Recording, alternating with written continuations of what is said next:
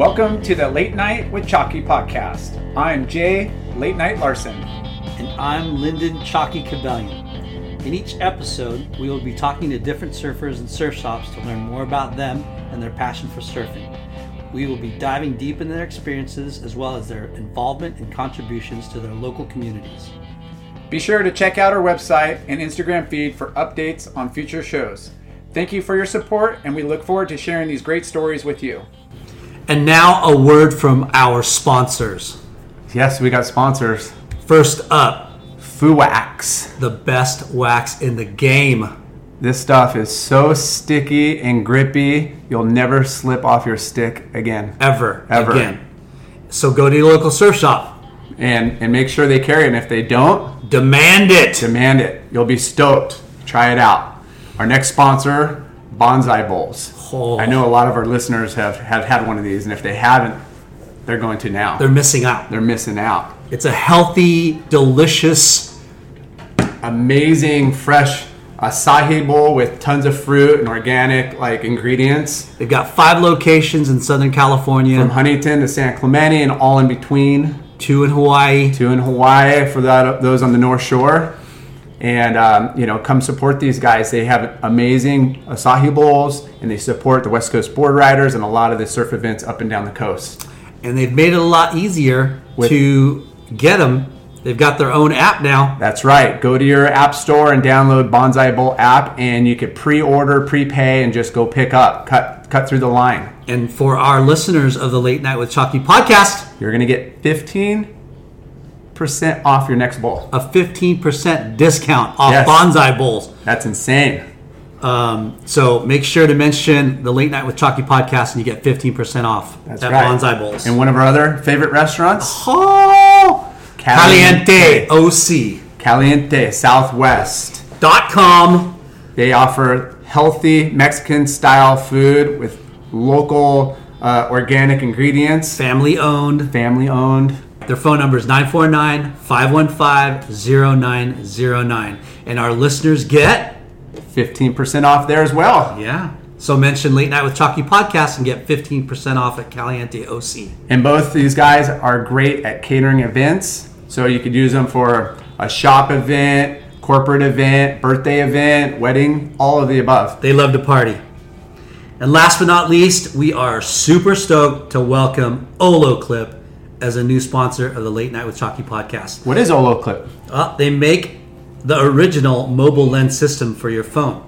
So these can make clips that hold the lenses, the cases that are designed to make it really easy to get the clip on the phone. So check them out at olloclip.com. And for all the Late Night with Chalky podcast listeners, they get 10% off. Uh, that's, that's huge. Huge. So at checkout, the code is SURF10. That's S U R F, the number 10, and you get 10% off Olloclip. And you guys got to check check out our Instagram. We're going to be posting pictures with these wide in, wide lens uh, angles, uh, fish eye, all kinds of cool like photo options with your phone. And for you uh, rich dudes out there, like late night, they do make cl- uh, lenses for iPhone 11s. What? What? Epic. Thank you, sponsors. Thank you. Friends and family, brothers and sisters, welcome to the Late Night with Chalky podcast. Welcome. We got two incredible guests. Um, you guys are going to be stoked on this. We got a veteran in the industry, curator of Roxy with 20 years at Quiksilver. And then we have the women's face of Roxy, the 90s. And I mean, I don't even know. She just dominated the sport the entire decade, I think. And uh, she won four consecutive world titles, Lisa Andersen. Welcome. Consecutive? Consecutive. Hi. Wow. Yeah. Holy crap. Wait, don't you need to win 11 to be cool these days? Nobody's going to do that. I'm just kidding. Uh, that's awesome. Randy, Well, Randy, how many world titles you got, Randy? I got nothing, but I'm, I draft behind you, and that's all I need. That's all you need. So, Well, well, thank you guys for uh, coming on the show. all right. For sure. Uh, we're going to start off ladies first, okay? And we kind of start off. The first question is, uh, where were you born and how'd you get into surfing, Lisa? Whew. That's a deep one. Um, well, I was born in um, Amityville, New York, New York. Wow. and Did you live in that uh, crazy horror house, Amityville Horror No. House? No, I was born in Lindenhurst Hospital, which is in Amityville, and then Lindenhurst Hospital ended up turning into a psych ward. Whoa. I was going to say that's a cool name, Lindenhurst, but yeah. Well, the funny thing is, like, right up, right not far from Lindenhurst is a town called Huntington Beach. So it's kind of funny. how What? weird. Yeah, or Huntington. Yeah, Huntington. Something like that on the way to like Montauk. But um, I got into surfing when I moved to Florida, which is wasn't until like um, the like m- m- early '80s. Early So, 80s. Yeah, and uh, just we moved from.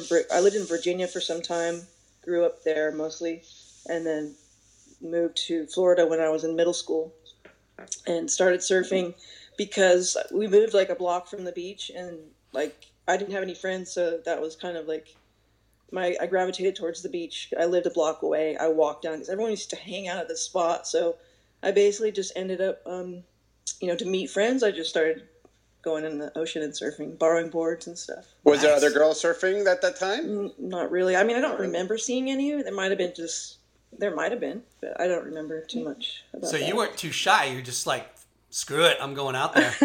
I'm going to meet some Um, people. I'm pretty sure I would have had, you know, whatever my way was back then. I, I'm I was a tomboy, duh. But yeah, so I just I just kind of gravitated towards all the dudes and like hung out with them and and uh, yeah, just the beach was such a you know cool place and um, you know eventually like I just sort of palled around with a few few of the guys and and learned to surf. Nice.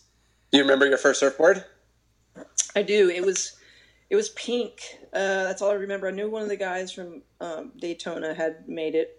Um, I borrowed um, one of the guys' boards all the time at the beach, but then a few of the crew got together and made one for me. Wow. Oh. So it was like a t- little pink twin fin. Uh, that's all I really remember. My dad kind of destroyed that for me, so I didn't keep it. But I wish I had kept it. So It would have been Yeah. how how was your progression? It sounds like you got good pretty quickly, or what? Um, I don't. I mean, God, so vague. I don't remember so much about my learning the surf. I do remember just like trying to get out in the surf because Florida. I mean, you tend to get like these swells that are wind swells, and the, the currents are just Achieving a gorgeous grin from home isn't a total mystery with Byte Clear aligners. Just don't be surprised if all of your sleuthing friends start asking, What's your secret? Begin by ordering your at home impression kit today for only $14.95. Byte Clear aligners are doctor directed and delivered to your door. Treatment costs thousands less than braces. Plus, they offer flexible financing, accept eligible insurance, and you can pay with your HSA FSA. Get 80% off your impression kit when you use code WONDERY at Byte.com. That's B-Y-T-E dot com. Start your confidence journey today with Byte. We're driven by the search for better. But when it comes to hiring, the best way to search for a candidate isn't to search at all. Don't search, match with Indeed. Leveraging over 140 million qualifications and preferences every day, Indeed's matching engine is constantly learning from your preferences. So the more you use Indeed, the better it gets. And listeners of this show will get a $75 sponsored job credit to get your jobs more visibility at Indeed.com slash match. Just go to Indeed.com slash match right now and support our show by saying you heard about Indeed on this podcast. Indeed.com slash match. Terms and conditions apply. Need to hire? You need Indeed. just crazy. So people would just do pickups and jump in a pickup truck and get dropped off like a couple miles up the beach, and then paddle out, and then you just drift, so Drift on far. down. And so um, I would not make it out and then have to walk back up the beach like a mile, jump back in and try again and try again because Yeah. it, just- it was like duck diving, duck diving. So for me, it was just like, you know, I, I eventually like just stood up on waves and started riding the face of the waves, which was kind of, I remember like one time when I did that and then it just was like instant hooked. You're just hooked. That's cool. We know that hook. We love it. Yeah. Yeah. It's such a cool feeling. Okay, Randy, you're up, Yeah. bud. Hi, buddy. How how did you get into uh, the the the wonderful world of surfing? Uh, Ray Bay. No way. 1968, riding a Chuck Dent round pin. Woo. Wow. Ray Bay. Wow. Who who That's introduced epic. you into surfing? Uh, you know what? I think it was some older dudes. We were all in Boy Scouts together. So, um, you know, about age 12, um, we all discovered surfing together and quickly quit Boy Scouts and became Ray, Ray, Ray Bay numbskulls for sure. So, Um, are you from Seal Beach then, or No, I, I grew up in Garden Grove with um, friends of Shawn Stussy. We're both fellow Grovers, as as is most of the people that work at Huntington Surf, Surf and Sport. I Yeah. think. Um, so yeah, we're we're I'm a fellow Grover and just rode my bike to Ray Bay. That was the closest beach to where I lived, and we would make those little rocks. You know, we'd rip the wheels off of the local local shopping malls. You know, the little little shopping carts. We take the wheels off and steal two by fours from lumberyard and make a surf rack, and that could go to our bike and ride our bikes to Ray Bay. wow? Uh, you made that's surf awesome. racks back then? No, we would make Like it. a trailer? Yeah, we'd make a little trailer for the back of our ten-speed goofy bikes. You know, Damn, just- you guys are smart. I, I I handheld my board for my my rides to the beach. Yeah, Lyndon, but he was in the Boy Scouts, so, you know, he, that, that's what they did. Come Yeah. on. we bu- we build stuff, we make stuff, we save lives, we be, we're prepared. You know, you know. Oh my is. gosh, I had one handbrake yeah. and spiked metal pedals. So, Randy, it was just you and, like, kind of your your your young crew. Was there any, uh, um, like, father figures that drove you guys down at all, or did you have Not really. I mean, the moms would drive us, and as soon as we got cars, we, we you know head straight for Huntington. So we kind of hung out at Golden West, 17th Street, the Wall, we call it. That was our high school spot. And then Yeah. as soon as I got a job and could could bail, I moved to Newport and was part of the Echo Beach crew in the you know late 70s, early 80s. Not really in the crew, not 54th guy. I was more 40th Street, just but kind of lived through that whole era of you know sex, drugs, rock and roll, Newport Beach. Whoa, know? whoa, whoa, whoa! Whoa, whoa. You're going way too fast for us here, buddy. Sorry, bud. Hey, we got to dissect each one of those segments right there. Yeah. So so Lisa, yes. you started at 12, 13 years old, something like that, right? Yeah, it's yeah, a little older, maybe, maybe 14, but And then did were you starting to surf like a- amateur contest, getting in the surfing contest, or what? I, I did a couple. I did a couple of those East Coast uh, ESA thingies. But you had to Um, compete against the boys, right? Yeah, I mean, there, a lot of times there weren't girls to fill up a, a heat. Yeah. So, um, you know, I would just surf in guys' heats or something like that, or they would have if if another girl showed up, it'd be two girls, and you, you guaranteed a trophy. So I was like, sweet. Um, but yeah, like that's. I mean, I only did a couple before. I mean, it all happened so fast. I started surfing, and then like not long, maybe a few months after that is when I bailed. So You when, when you say bailed, you, you ran away and came Yeah. to Huntington. then I came to HB, and um, then uh, So what you were Yeah. like 15, 14? yeah, fifteen, almost sixteen, or right about there. Dude.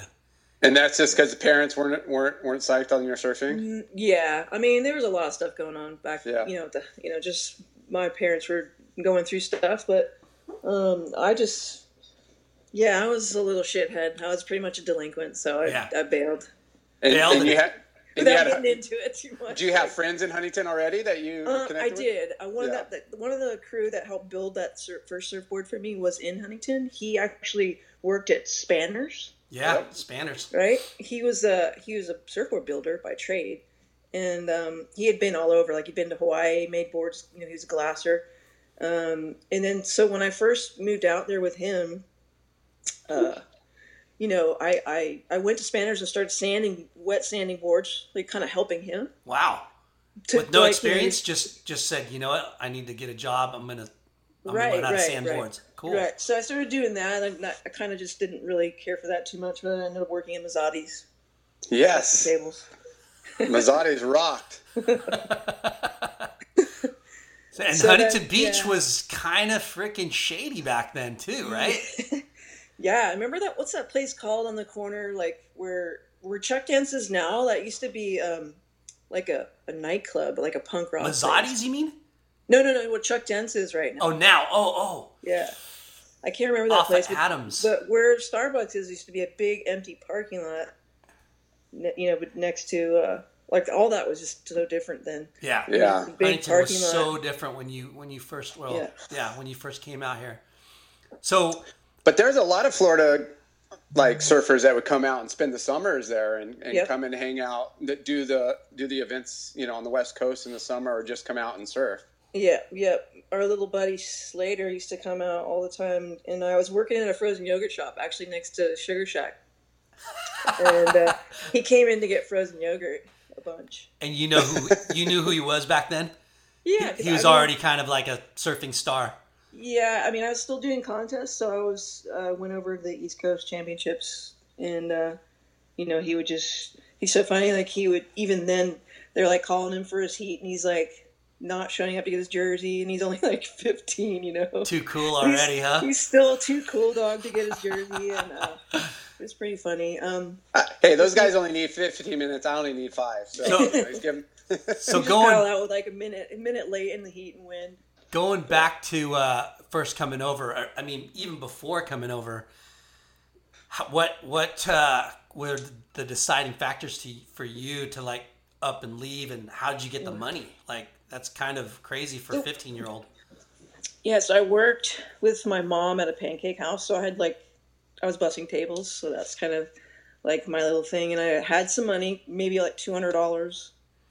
Um, this is just going to be real quick because it's too long. But I basically knew I was going to bail when one, that person had com- communicated with me in California and said, hey, you know, why, you ever thought about coming out here? And I was like, in trouble. Sure, you know, I, had been in del- uh, juvenile detention for having a moped in my possession that was not mine. And uh, so basically, when I was on home arrest, I just uh, bailed. My mom had gone out of town. My dad was like kind of just not really coherent. He was in and out of the house. Like, I don't know, he was in his own world. So I just bailed one day. I called a cab. He, he quoted me $80 to Orlando. Holy So crap! I had, so I got to Orlando airport. Never been on a plane before. Bought a ticket for $190 to LAX, one way, and then ju- got on the plane like six hours later. no one questioned your like age or oh come on dude this is this No. is back in the day nobody No, like you, I just went to every counter. Like, hey, what's what? What's your cheapest flight one way to uh, Los Angeles? Um, and it was Eastern Airlines. I remember that. Those guys are gone, right? There's no Eastern Airlines. no Crazy. Yeah, I just remember why- there was no flight. There was no flights till the next morning. Had to sleep on the floor in the airport that night. Dude, you're So gnarly.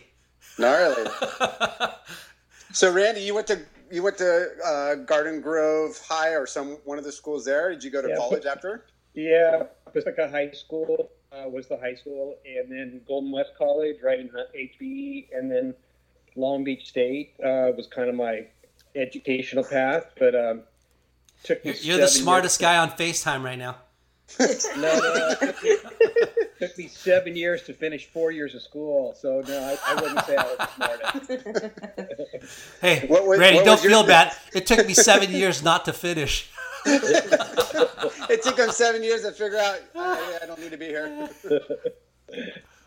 what were you majoring in what were you uh, interested in what Uh, I was an art. I was an art major with the dream. of I'm going to be some studio artist and just make cool looking stuff and surf all day and live the dream. And then I graduated, and the reality of how to pay rent was was in my face. And Were you Got a painting or, or like were you yeah, drawing? yeah, and, kind of every, everything. Drawing. I was a drawing painting major, so I was Yeah. a fine art major. Did you know?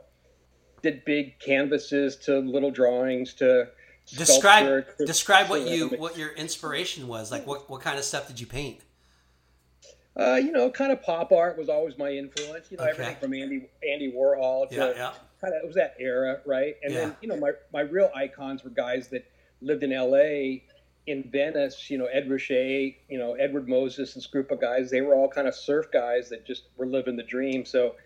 I kind of looked to those guys like, oh, I want to do that. That's what I want to do. I want to work in a studio and just be on my own schedule. But then reality sits in, and you know, real job sets in, and kind of how do I do all this? And Were you, You know- watching uh, Stussy kind of blossoming blossoming into what he was becoming, or Yeah, he was still kind of just. This is kind of pre-shaping. He was Okay. still kind of sweeping floors at Chuck Dent. That's how we kind of first met. It was actually in HB, you know. So, yeah, he was just a grommet, you know, groupie like I was, hanging around the pier, you know, kind of, kind of Lisa's story, but just different, you know, like ten years earlier, and just, just a grommet. We were, you know, not on the pro surfing path, but just, you know, we were just both stoked on the surf deal, you know. So Yeah. we were just groupies, you know. That's awesome. I, I never shaped or anything, you know, but I was surely surfing Huntington Beach and hung up at George's Surf Center and you know got smoothies and Some saw- jans. jans and saw cool George with all the cool chicks. Yeah, no, come on, I wanted his life. So what? It's interesting. It's in- sorry. It's interesting that you know we all have similar stories of like we grew up inside surf shops. You know, when we are kids and we're infused in this culture and the surfing. And I mean, everybody always asks like, "Hey, how did you get into the industry and do this?" It's like I don't, I don't know. I was always in the industry. I don't, I don't, Yeah. I can tell you like this is just what you know What what we did. Yeah. Yeah, it comes down to passion. You know, I mean, I, I teach a few classes up at Art Center, you know, and, and the students always want to ask, how'd you get your career? You know, how, how'd you do it? And, and, you know, I basically just say what you just said. I just like, you just, you, you've got to really, you got to touch on your passion, whatever that is, Yeah. you know, whether it's, whether it's being your dreams to be a car designer or, or, or dream to be a you know, lifestyle of surfing, just, you got to commit, you know? So I think that's, you know, that's the best tip I could give anyone is just stay true to who you are, you know? Yeah. So, so Lisa, going back to you, you're in Huntington Beach. Do you remember like who, what the local crew that you surfed, you know, with and against and Yeah. whatever? Yeah, man, for sure. I mean, there's still guys out at Northside right now, still, still harassing you when you go out there. Um, actually, How- there, pretty, guys are pretty cool now. They're like, "Hey, I remember you. You're like this big or something." You're like, Yeah.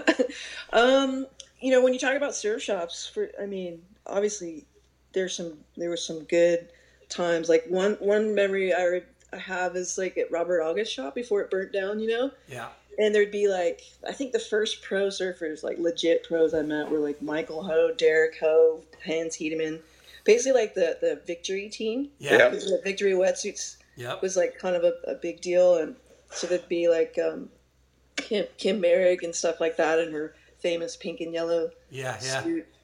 And the guys would just come in from surfing and just hang out at the shop. I mean, that's what you did. You just everyone would just put their boards in the side rack, you know, and just shower off in the back or whatever, change, and then hang out. Yeah. And It was definitely the hot spot. yeah, it was super fun. And I'm, I'm trying to Uh, think. Was Nia Post still was? Uh, Yeah. She was. Was she your age or she younger? she's younger, but um, but not much. Not much, yeah. right? Yeah. Yeah, yeah, yeah. Yeah, because 'Cause I she was like the only like real Huntington Beach surfer from from back then. And then there was also Janice Aragon too. Yeah. Yeah. Yeah.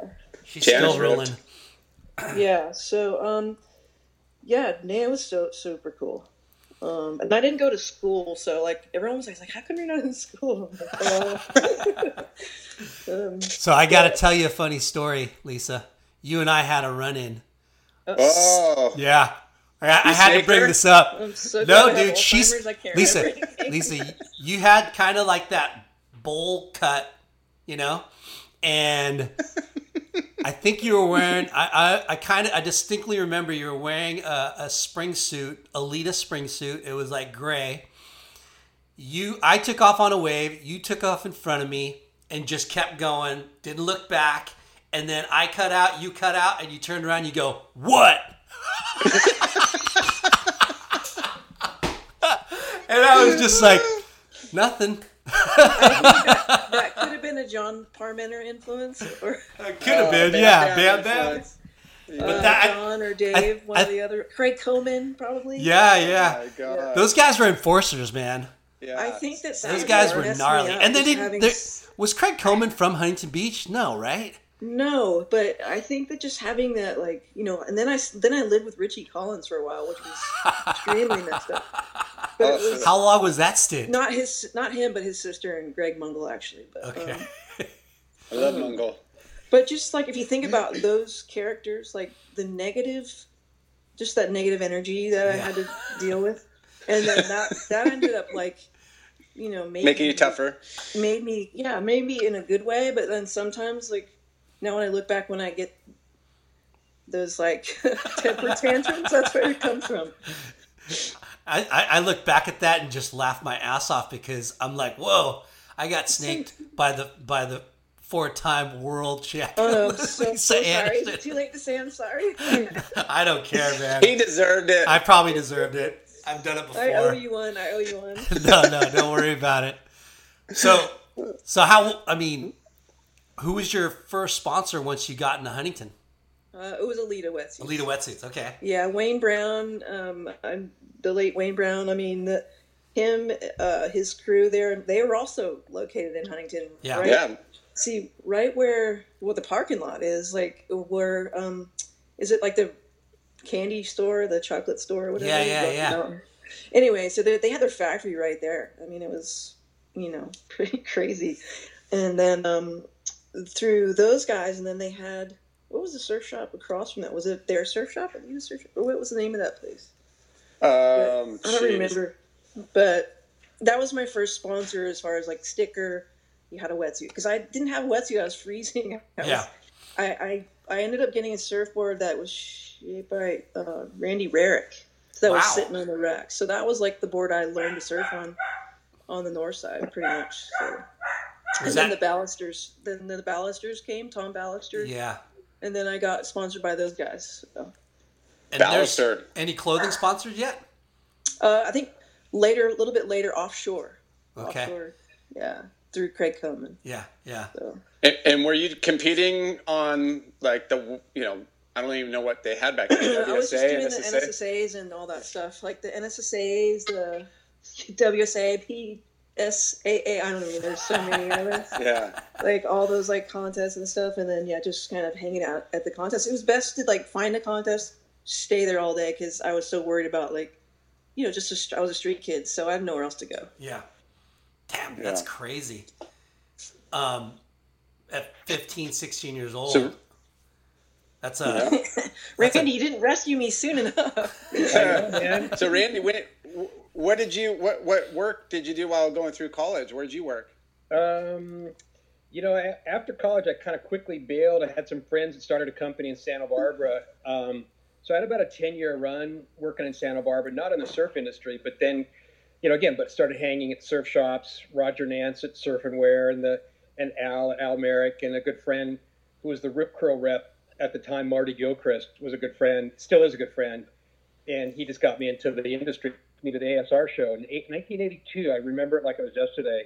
He goes, Randy, you got to come check out this trade show. Yeah, whatever. Why? Why? Yeah, no, it's what that's happening. You should see it. And I walk in the front doors at, at Long Beach Convention Center, 82, and you know, Quiksilver barely had a booth. Gotcha was kind of rocking. Jimmy Z had a big, huge booth. OP had had the biggest booth, and it was just like it just clicked. It was just like, dang, this is what I want to do. I want to work in this industry.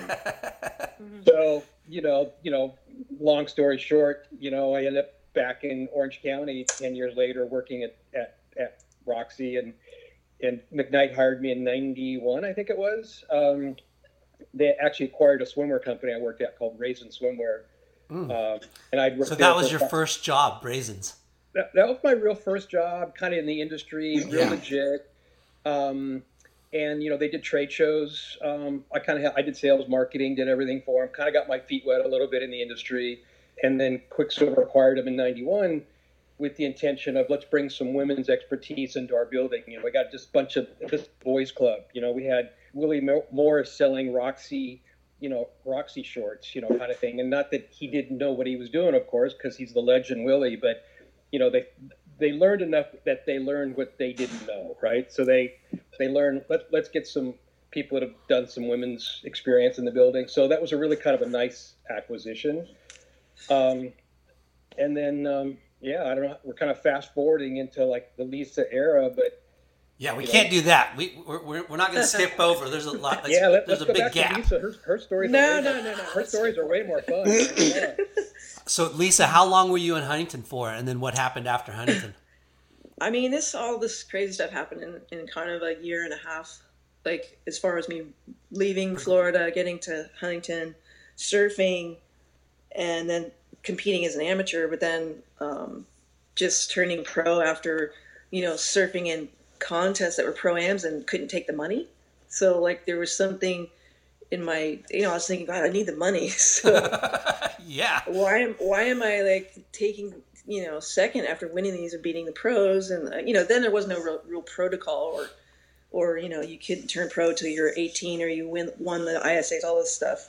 And I was you know 17 years old with nothing and I was you know so I decided to tr- basically I don't know what you used to say I'm pro now like there was no like you know what I mean Yeah. sign like a contract but um so I just uh you know started the pursuit of you know wanting to compete on tour but I had to like start you know asking for money and sponsorship Yeah. and, and, and, bef- and during all that I was like you know hanging with Dave Parmenter, living up in San Luis Obispo, like kind of cruising around, just you know, went over to Rusty Surfboards. You know, Dave started shaping my boards. Um, just meeting crew, traveling with him, and and um, So- you know, so- stuff started to change pretty quick. So you went from Ballister to Parmenter's board to Rusty. Or, or both Rusty and Parmenter at the Nice, same time nice. because yeah, Parmenter was shaping with Rusty. It's crazy So- how how uh, how big Rusty surfboards were at that one point Huge. in time. For the longest Yeah.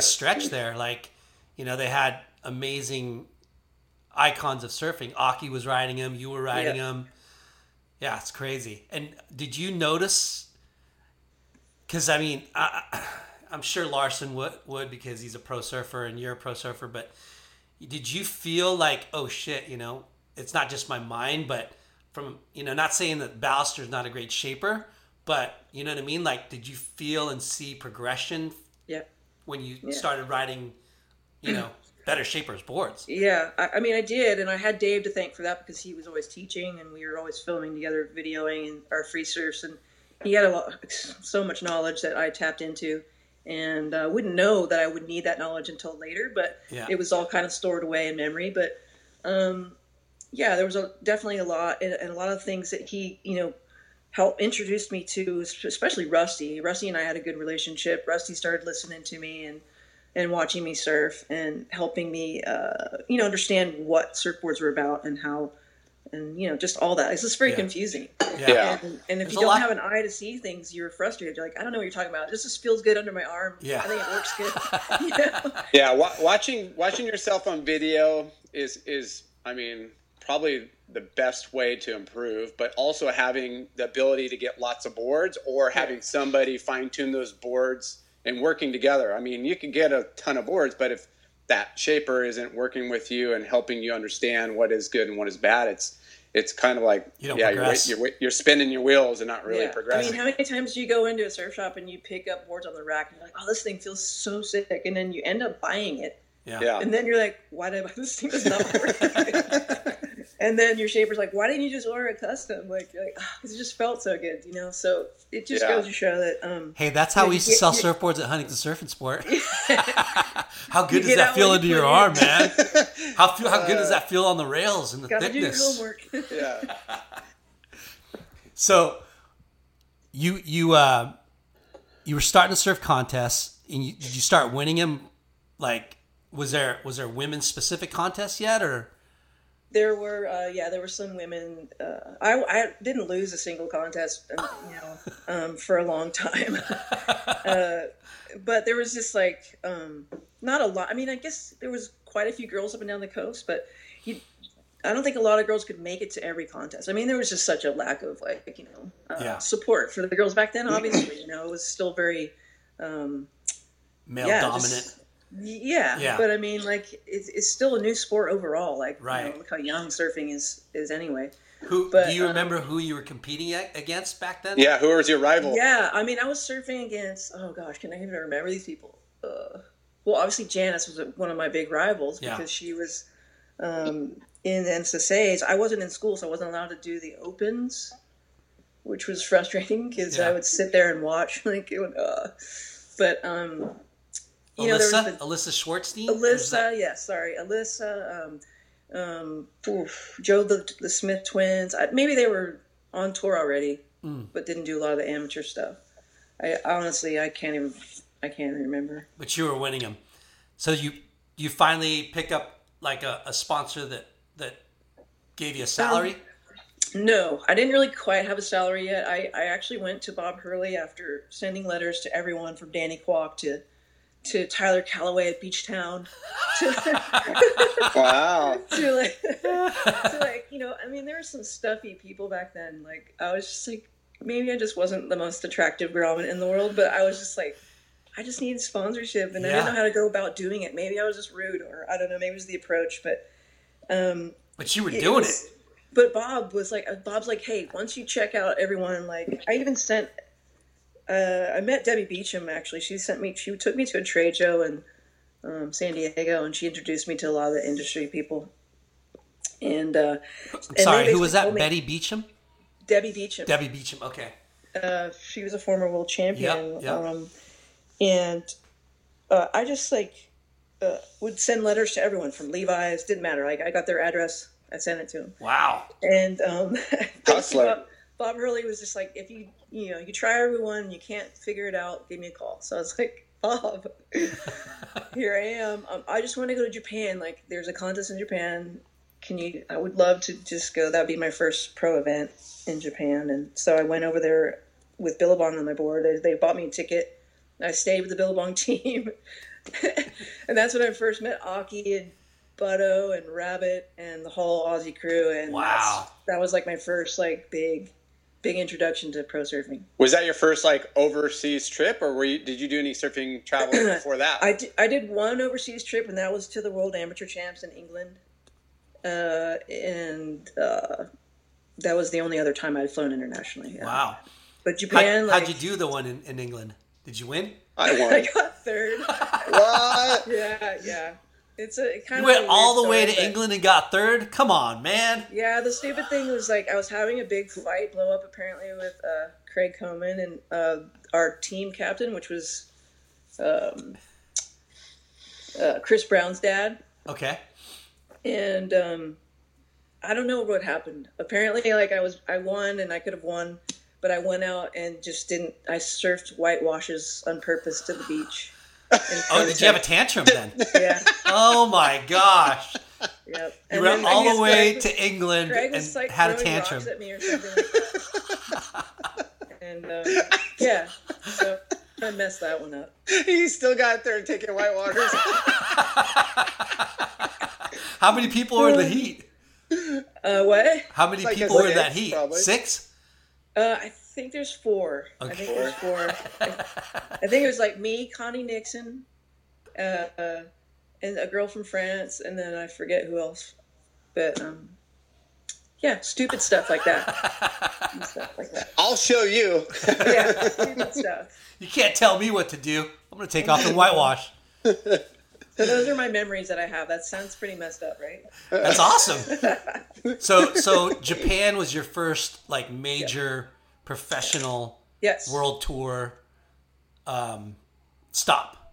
Yep. And how, how'd you do at that event? I bombed out. Um, I think I got 13th or something like that. Didn't make the main event. I'm not sure, but I didn't do very good because I uh, I didn't make a great impression on on the other girls, and uh, I just remember just remember going back and like packing up my suitcase. I was like ready to. I wasn't going to do the tour. I didn't like it. I didn't like the reception. I didn't like the atmosphere, the pressure. Um, and then I just remember Rabbit giving me a pep talk. Wow. saying- yeah. And then everyone got drunk that night, and Occy ended up running naked around the house. and and Papa San and Mama San said that we couldn't stay there anymore because because they I guess they ripped all the paper off the doors and like they went crazy. Like Oh my and god! I A was like, traditional. wow, maybe I do want to be on tour.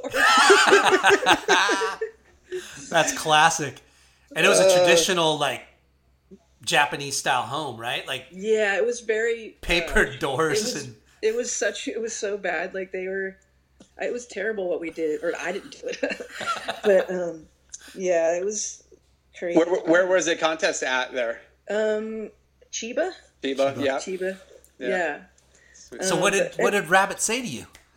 oh he just said you know um because i was upset and i guess i mean this is kind of like vague but i think before i got on tour and i was in the in the magazine quoted as saying something pretty bad.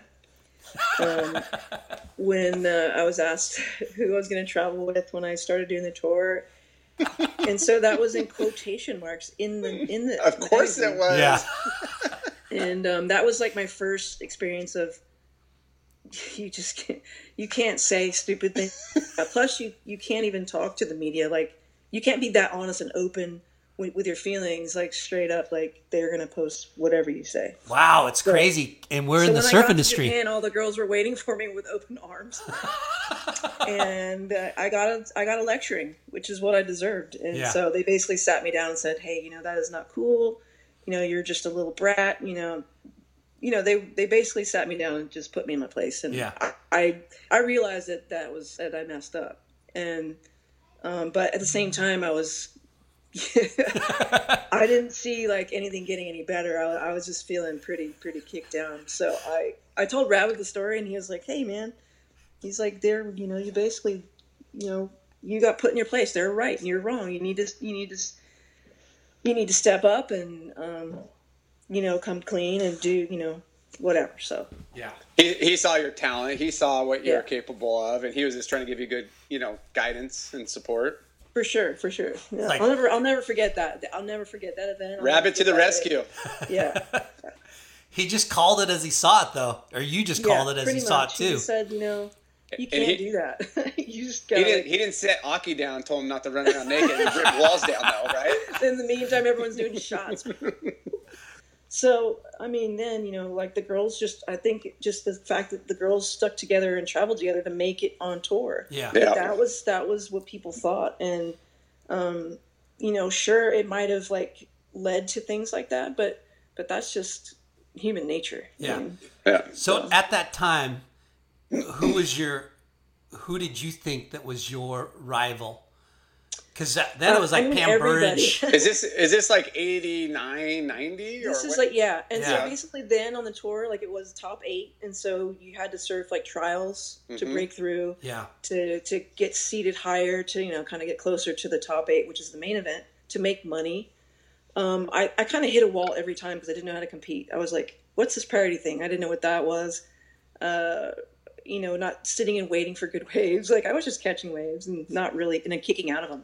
Like no no idea how to compete whatsoever. That's crazy. So I would just just keep getting the same result ninth, ninth, ninth, ninth, ninth, 13, 13, 13, until I finally like broke that and got ninth all the time. But then I would, you know how you just get seated against the same surfer every time, you Right. could never beat them. That was my whole deal. Like I would get seated against the same person, and they just had experience over me. And who, who was that? Do you remember? I remember surfing against like Tony Sawyer over and over again, Ah, and also one of the Smith twins over and over again. who was that? Jo- Uh, Georgia and Jolene Smith. Yes, Yeah. yes. And then was it Pauline Menczer? Yes, Jody yes. Cooper, Pam Burridge. Pam, I, I was surfing against Wendy Botha, um, Frida Wendy Zamba, Botha. Kim was even there, um, uh, a ton of girls. Um, and I would just get draw the same girl, and she would just know mentally how to get me because I just I was Yeah. oblivious, you know. But honestly, I, I can honestly say, in my opinion, your style was so much better than any of those people. Yeah, you served like a guy, and that's not in But- any disrespect. That we looked at you as like, wow, she's like the Tom Curren Of women, yeah. of, of women, like style. Well, that, that's then that that would be an actual you know dream come true to be recognized like that. For me, like that's like the highest flattery you could ever have. Who, who did you kind of like look up to and Yeah, pattern pretty much. yourself? I mean, do you remember? I don't know if you remember Jay. Remember Ian Cairns came out with these videotapes. They were called the Fundamentals of Surfing. Yeah. Yep. And oh my God, where are those things? They're so insane. I've been trying to find them, but he can't. He has them, and I had copies of them, and Dave and I would watch them over and over and over again. And and this is when I later on when I started working with Sonny Miller, I wanted to do something like this with Sonny, do this sort of um, Training. yeah, but the fact that the, the what made it so cool was they zoomed in on Tom's legs, his ankles, his knees, his hands, and the rail of his board, and so Yeah. it was like this, Wow. uh, like a sympathy of I don't know. It was just the most flow master thing you've ever seen, and I was mesmerized. I watched it over and over and over and over again. Yeah. It was small little waves of trigs, like tiny little waves. Um, and then his his ability to read the wave and do things on the wave was just like I couldn't. I was like completely hooked, and that for me is probably what I attribute to, um, Your yeah, wanting to surf like that. Yeah, Yeah. We're going to have to get Kanga on, man. That sounds like we had PT on uh, a couple weeks ago. Yeah. Those guys have done more for, for surfing, you know, the sport of surfing than anybody else. Janice Aragon, too. yes, But it's, yeah, it's crazy. yeah, Yeah. There's a handful, you know, from Rabbit to Janice, obviously to PT and yeah. and Ian. There's you know Randy Rarick in Hawaii. I mean, there's a lot of just those you know guys that just have embedded themselves in, in making surfing better for the for yeah. everybody. definitely. So, But this isn't about them. It's about you and Randy. Yeah. And Miller. Yeah. so what did you, when uh, you said you started working with Sonny Miller, what was that uh, relationship like? What was that? Was he filming you? Was he coaching you? What was that? No, Miller, no, no. Miller and I didn't start working together till you know Roxy days. Um, and Okay, so but before- actually, but I we remember meeting Miller in Japan that actual event because he was working at Surfer magazine and he was doing the, the Surfer. Uh, what was those shows that he Yeah. was doing? Every Um, Wednesday night they come on. Yeah, so Hot I remember summer meeting nights. him there just briefly, like just just a little bit. But later on, I you know worked with Sonny, with you know Randy and Roxy and and that whole thing, and that was just like, you know, awesome. Yeah. So after Billabong, then you started riding for Quiksilver? Op. OP? Oh, that's right. I do so remember. basically, what happened was right around that whole time I was starting to do the tour, Kim Mearig was Kim Mearig was gonna retire, and Bonnie Crail worked at OP, um, and she called me one day and said, "Hey, uh, Kim's gonna retire, and we were thinking, you know, maybe you could take her spot." And I was like, "Are you kidding me? I'd be on the same team as Tom Curren? Oh my god, freaking out!" So yeah, that was like my um, my next sponsor. Big B was or Big B, Chris Burke. yep. he he was uh, the team guy, and I think there was me, Taylor Knox, crew, but he basically said, okay, you know, we're going to give you a three year deal. I think it was like ten or maybe eight grand a year. Eight grand? Yeah. so you're that you're, was you're huge. missing a zero that there, was lady. huge. That was huge. though.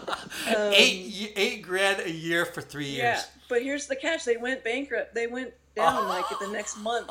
They closed shop, so they uh, they ended up. Yeah, so that was a bummer. And at that time, at that time, I was in had been doing contests in France, uh, and whatever, and, and I had met Pierre Agnes.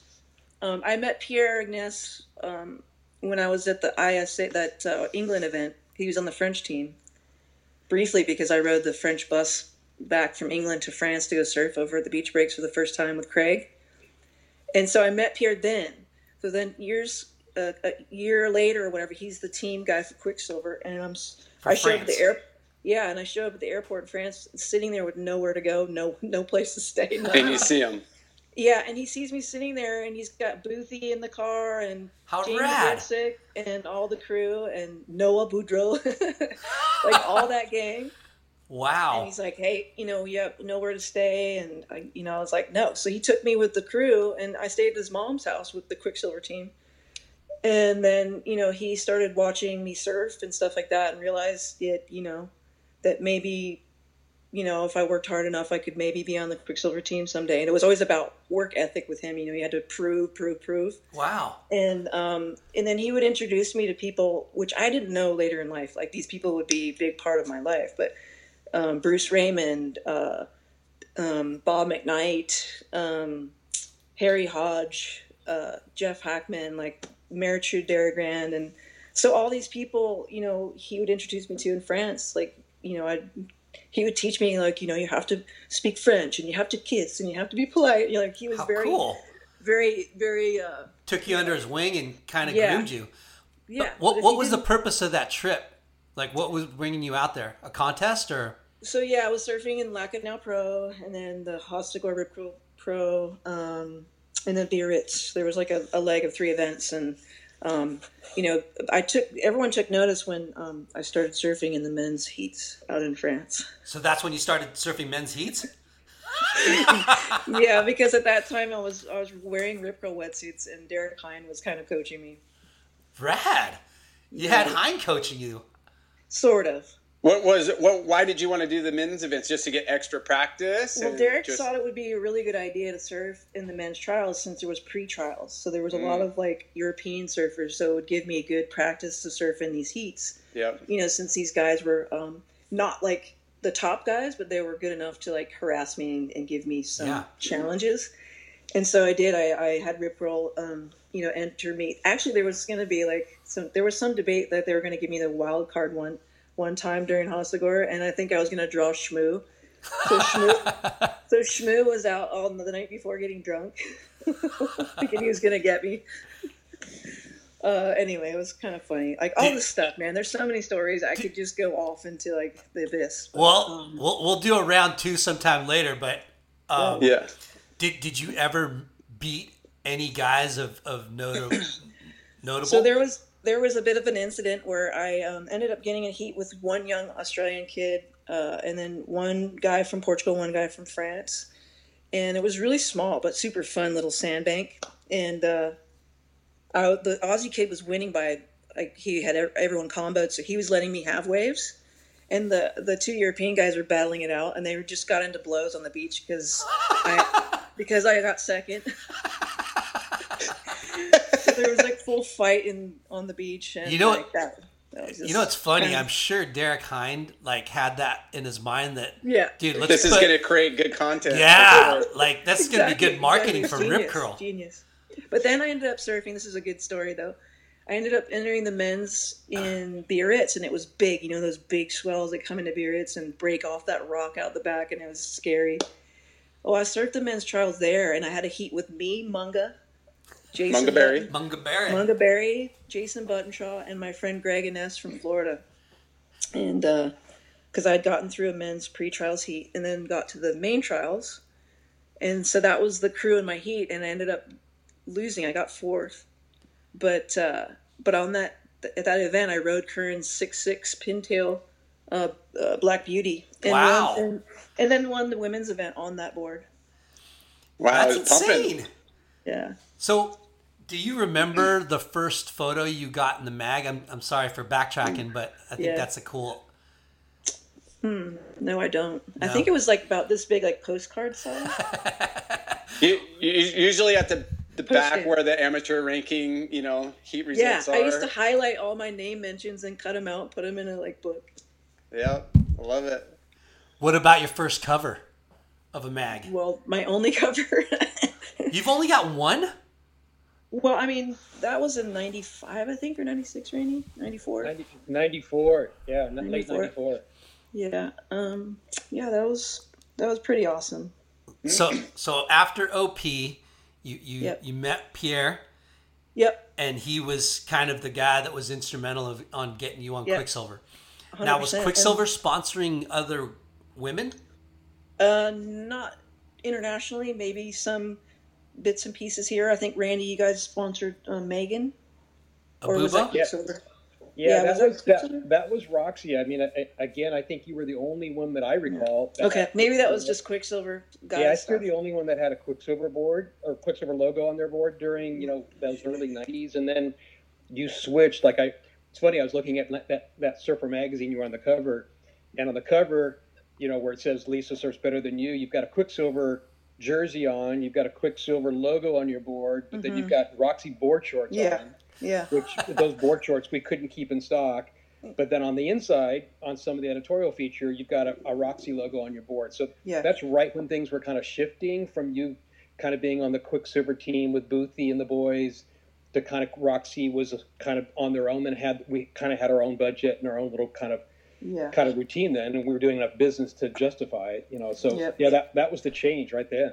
What what year was that, Randy? Like 93, 92? yeah, it was '94. You know, I mean, again, 94. yeah, this is great The stuff. cover Lisa. was Like, '94. Yeah. Lisa, I feel like I'm bonding with you. I, I, I know so much more about your life. Pre, pre Yeah. I, I, I seriously don't remember so much stuff. So I, I got to be honest. thing- I watched that movie Trouble. It was really really good, and um, I remember seeing the part where uh, you you got put on Quiksilver. And did you guys go on a surf trip? Uh, The Like a Indo trip, Quiksilver- with Bo- Boothie and Matty Hoy and that. oh that yeah, one. yeah, yeah, yeah. Um, I think it was. Um, we went to. I went to G-Land. Is that the one you're talking about? I think or are you so. I think so. Yeah. Oh yeah, with the whole crew in the shot with Wayne Lynch and all that. Yeah, yeah. So that was Yeah. like your first like Quiksilver, Quiksilver trip. Yeah, that was crazy. and That you're the was- only only girl. on the first one. Yeah. Okay. Yeah, that was pretty amazing. Yeah, yeah. Tell us Uh, about that. Like, that was really fun. Um, it was the first time I'd been like on a like that was like the most grueling adventure because it was so far and um, you know the whole ride out to the jungle, all the different like elements, the bus ride, the being in a country where you never seen third world conditions before. yeah, So it was it was pretty eye opening, and um, every trip I've been on, I've I learned as I went along, and that trip definitely taught me a lot. But being isolated out there and in the elements and pushing, having to like really lift your game because you're amongst your heroes and and people you looked up to. So also you're trying to create your own brand and make a name and impress everybody. Like I think that was my my whole thing. I would go to bed at night thinking, okay, I've got tomorrow. I've got to like pull into the barrel, you know, um, to impress everybody because you know I've got to. This, I want to. I want to keep living this way. you know? yeah, yeah. Um, so I just remember, uh, yeah, just I remember just being in fear every day, paddling out at the very top, at the very top of the point to jump in. But then it was cool because we had Terry Hui, and we had Hornbaker, and we had the crew with the jet skis, so we were safe. Yeah. And and Jeff was always so uh, um, really good at you know making sure that you you you um, you're in your best spirit or you you you you could show in your best light or your best you know element and stuff so he was always a genius at that and so he would never put me in a situation where i wasn't having fun or didn't look like i was having uh, the best time ever so um, i was just so lucky i had the we had the best crew quiksilver just had the best team the best of the best out there Yeah, and yeah. I, I just Hey. remembered the best moments of my life Dude, I, I'd give anything to be part of that crew on that trip, man. Jeez. Good crew. mean- they they were dominating. I, I mean, they Quiksilver at the time was putting out. I mean, insane movies every year. You know, the team was insane. Um, and Jay and Larson you- was on Quiksilver. I, I will. You know, for for a few years, buddy. Um, He made it in a couple of those videos. Yeah, a couple, you know. if I have those VHS tapes somewhere, right? But uh, I was just, I mean, for them to embrace you like that, um, it must have been, you know, obviously exciting, but yet, you know, like. How was the money, though? Ner- nerve wracking, too. money. So, so during that whole like when the OP thing crashed down, I called Bruce Raymond in Australia because he said to give him a call, and I did. I said, "Hey, Bruce." Um, so the Australia leg starting. Um, I was wondering if you know you guys would be able to to help fly me out to Australia to start the tour. All I need is one ticket to get there. I'll stay there the whole time and just compete and make my money as I, you know, I was just basically like taking, I'll take a dollar. Yeah. You know what I mean? Like, I was desperate. And so he's like, you know, all right, let me, you know, talk to the crew. And like, so basically back then everything worked different. There was this like pool of money that, you know, all the Quiksilver brands would put in and, and they would gather funds to help support a surfer. It was international funds, right, Rand? Yeah. And um, so basically, Omar Reeve, the wetsuit part of Quiksilver, like everyone, you know, put in money Yeah. to this pool to to basically pay for your your sponsorship. And um, so he would go and call up everyone and, and get money. And basically, like he came to me with a piece of paper and said, "All right, here, here's what I've got. You know, th- this crew gave you fifteen hundred. This crew gave you fifteen hundred, and this crew gave you two grand." And then I would sign on the piece of paper, and I still have the paper. Dude, Yes, you got to take a picture of that and send it to us. I, I have all the different contracts from before you know I did my big big deal later on, but um, it was just like I was just so stuck. I didn't care. I just wanted to surf for Quiksilver. It didn't matter if they gave me fifty bucks. Like that was like your dream was to be on that team. Like that was the ultimate. You made it. You so know? basically, they were crowdfunding for you. yeah, yeah, yeah, pretty much. and then um, so I ended up getting to Bell's, uh, and I won the contest down there with a Quiksilver sticker on my board in front of like in front of Alan Green and John Law and all the Quiksilver crew down in Australia, which was huge. What what was Um, your ranking then? Do you remember? Uh, I think I don't remember. I, I don't know. I think I had not made the top thirteen, maybe. so something they like they just like the way you surf, right? Basically. Yeah, I guess. yeah, they saw potential and they said, "Well, she kind of rips. She has potential." I also think that they were getting a little pressure to sponsor a girl, and I think that they wanted to, and um, they were looking at a lot of different girls, like Wendy Botha, um, Layne Beachley, and they were looking at a lot of options, and because people were like going, okay, Quiksilver kind of, you know, maybe uh, could sponsor a girl, and I don't know, that's just stuff I'm thinking that they were doing, but. Uh, I just wanted to. I wanted to get that spot. Yeah, What, yeah. what was the what was the prize purse for winning uh, that that Bells. Rip Yeah, Bells was four grand for first. Sweet. Yeah. You keep pro, uh, do you keep all your trophies or? I don't know where some of them are, but I think one of them is in HSS somewhere. Nice. Yeah. What was uh what? It's it might be a stupid question, but what's your memor- most memorable win? Win. Yeah, Oh, has to that's a great question. be Actually, bells. bells. well, it has to be bells, or it has to be that whole that that little month window because I went to Australia. I showed up at Bruce's house. I actually surfed in a in a non-ranking event, like a specialty event. It was in Queensland, and I won that event. But it was, uh, I think, the most memorable had to be my first win ever, which was against Pam Burridge in uh, Burleigh Heads wow. uh, uh, back when I was still with Dave and I was with Billabong, and um, that had to have been my first huge. That was like eight grand for first. It was like a triple A prize Wow. purse. So first win, biggest prize, How are the all, waves? all of that. I, I'm not really. I don't. I think Burleigh it was kind of sloppy, but Burleigh can be pretty challenging. But I love Burleigh. It's one of my favorite waves. So. Yeah, that's awesome. Yeah. So then, now you're riding for Quiksilver. Yep. Roxy wasn't born yet, right? Kind Not of. exact. Nope. So so, is it because of you that they created Roxy? No. no. Come on, take the uh, credit. Take Come the on. credit. Because no, no, no. So, the the story so goes whole that story is that those guys were in Hawaii, you know, and so girls were surfing in guys' shorts all the time, you know, Right. especially in Hawaii at Pipeline, the boogie boarders were wearing them um, in their string bikinis, but they were wearing those big, long, were they like 21 inch shorts or 22 inches? So, uh, yeah, and so I think that the guys were sitting there, and I, I think the story goes that Bob and someone else was sitting on the beach, and they noticed that girls were wearing trunks, and they thought, well, why don't we ma- make them for girls? Um, and Randy, I lost you, so I don't know if that's accurate or not, but I think that that's how it started. I think we lost Randy. Let me try it, ringing him again. Randall. It just has a big exclamation. Yeah, I see him. There he There is. he's back. No, I'm still with you. Yeah, I was. I could see you guys. I don't know what technically what happened there. Um, So board short. We're, to, to back up maybe one little chapter there, you know, Quiksilver's looking to grow, you know, 18, 1989, 90, right? Um, so the story, this is before even they were looking to do women's and did they call it Quiksilver? Um, you know, Danny Kwock and McKnight are in a room and they're coming up with a bunch of names and Roxy just bubbled up to the top for a lot of reasons. Um, you know, Kwock was rooting because it's Roxy music. That was he was a punk rocker, right?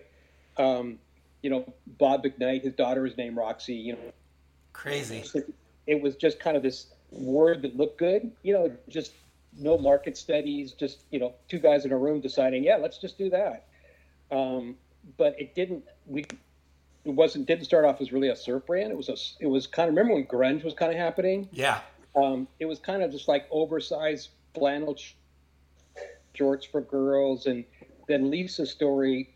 Uh, I was actually at the beach with McKnight. It was the pipe um, pipe finals that that that um, you know Tom Carroll just did that crazy snap, right? Oh, wow, I think- yeah. I think it was '91, and I was actually on on the beach with McKnight, and we just started. Were hearing all these words that that like boys board shorts were blowing out in white, like they just couldn't keep them in stock, right? So our local rep, Bud McCott, is going, "You guys, you got girls. You got to do girls. You got to do girls. Yeah, whatever. You don't even know. You're in Hawaii. You don't even know what's up." And but he was he was hearing it, watching it, and then then that moment that Lisa just was like that moment of like, "Oh, now I get it." And again, leave it to the Lions to, you know, have you know the current to be wearing and having style that's appropriate in the water. So again, you know, that's where the girls were were the whole boys men's grunge style was kind of happening and the they were just Whoops. in stock, 29s in stock. Um, so then that's when we went to Lisa, you know, that's when we were all kind of starting young. I just had met Lisa and, you know, it was kind of very clear. It's like, well, if we're going to do this, we've got to, what does Lisa think? Would she wear these? And again, that'd be great to hear from you kind of what your thoughts were. But yeah, it was, okay, well, that's a good, why do it if Lisa is not into it? What do you think, Lisa? So that mm-hmm. was, that was, we kind of relied on her to, to, to give it like a thumbs up or thumbs down, you know? So did they create the board short with a Quiksilver logo first and then named it Roxy or No, by that up, Roxy had been out for a year or two. Okay. You know, wasn't really doing anything. It was just kind of struggling, tiny, no vision. You know, it had the double, the had the heart logo. You know, the Who who came The up with that heart logo? yeah, you know, that's a great story. It's the first question I asked when I started. Still don't know to this day. Um, You think it, you think it that's was just stickers, just somebody doodling on the desk, or the art just looked at it as like an upside down, I don't know, mirrored mirrored Quiksilver logo. It turned into a heart. It's it, it was genius. we we lost Randy again? But He's there. is he? I heard Yeah. I heard that it was uh one of the uh, European uh, licensees or whatever distributor that his wife like flipped one over next to another one, and that's how they came up with the the heart logo. Am I back with you guys? Yes, Yeah. yes. So, so yeah, again, the French will take credit. Um, but, um, Damn it! Damn it, Randy! Come on, Randy, get back in there. So, so Lisa, when they Yeah. when they f- let you know that they were going to start this brand, Roxy, right? Did they go and you're going to be the face of Roxy? Is that how it went down, or how did it go No. down? That, it's not like they came to you and said, "Yeah, you're going to be the face." It just was like, "We're going to make these board charts," and I was like, "Hallelujah!" um, I, I mean, for one, being a tomboy and always wearing like you know shorts and being not comfortable in a bikini or shy or you know, I had the most gnarly board short tan you'd ever seen, and so uh, I was super stoked to be um, wearing board charts. I, I was over the moon. It was like the perfect marriage for me, you know. Yeah. Yeah. Were they making uh, like women's wetsuits at that time? No, no, no. No. Yeah, I was wearing like those uh the wetsuits with the little um the pattern on the leg, you know, like and then they had the quiksilver on the butt. Yeah. I love that old stuff. Bring it back. it is, it's coming back. Yeah. I remember my first Quiksilver wetsuit, and they had the the zippers up the shoulder to the neck. Oh my, the first like you know backless zip suit. It was gnarly, gnarly rash, but inventive. I loved Yeah. it. So, so Randy, you were you were saying I forget what you were saying. You were starting to say the French would take credit for it, but Oh yeah, we were talking about the logo, you know. So the yeah, the first bit day on the job, I see this logo that's a heart that's a mirror image of the Quiksilver logo, right? So as a kind of a graphic brand guy, I'm looking at going, okay, that is epic. We're going to put that on everything. Who did it? And no, no, no one in the building knew. They go, I think it came from France, you know. So okay, so you know that's all right. I'll give her French credit. Um, we love them. And so I called Maritxu, who who Lisa mentioned earlier, who's like just rad. And Rachel, what's up? Who did this? She goes, I don't really know. Let me ask around. So come to find out, they did have a license in Turkey. Remember, Lisa, did you ever did you ever meet the Turkey license? Remember Yeah. Fair Dog? You remember him? Yes. Yeah. So anyway, he did all their denim and was a sharp guy, apparel rag guy, had a had a good eye. and supposedly a graphic designer did a T-shirt and and just did that as a T-shirt reference that ended up just bubbling up its way up to what we still live with today. But never got a name, never got confirmation of that. But you know, again, it came from Europe somewhere. We'll, we'll give Europeans credit for that one. Got it. Got it. So, so Roxy didn't really come out of the gates swinging, but that board short helped catapult the brand.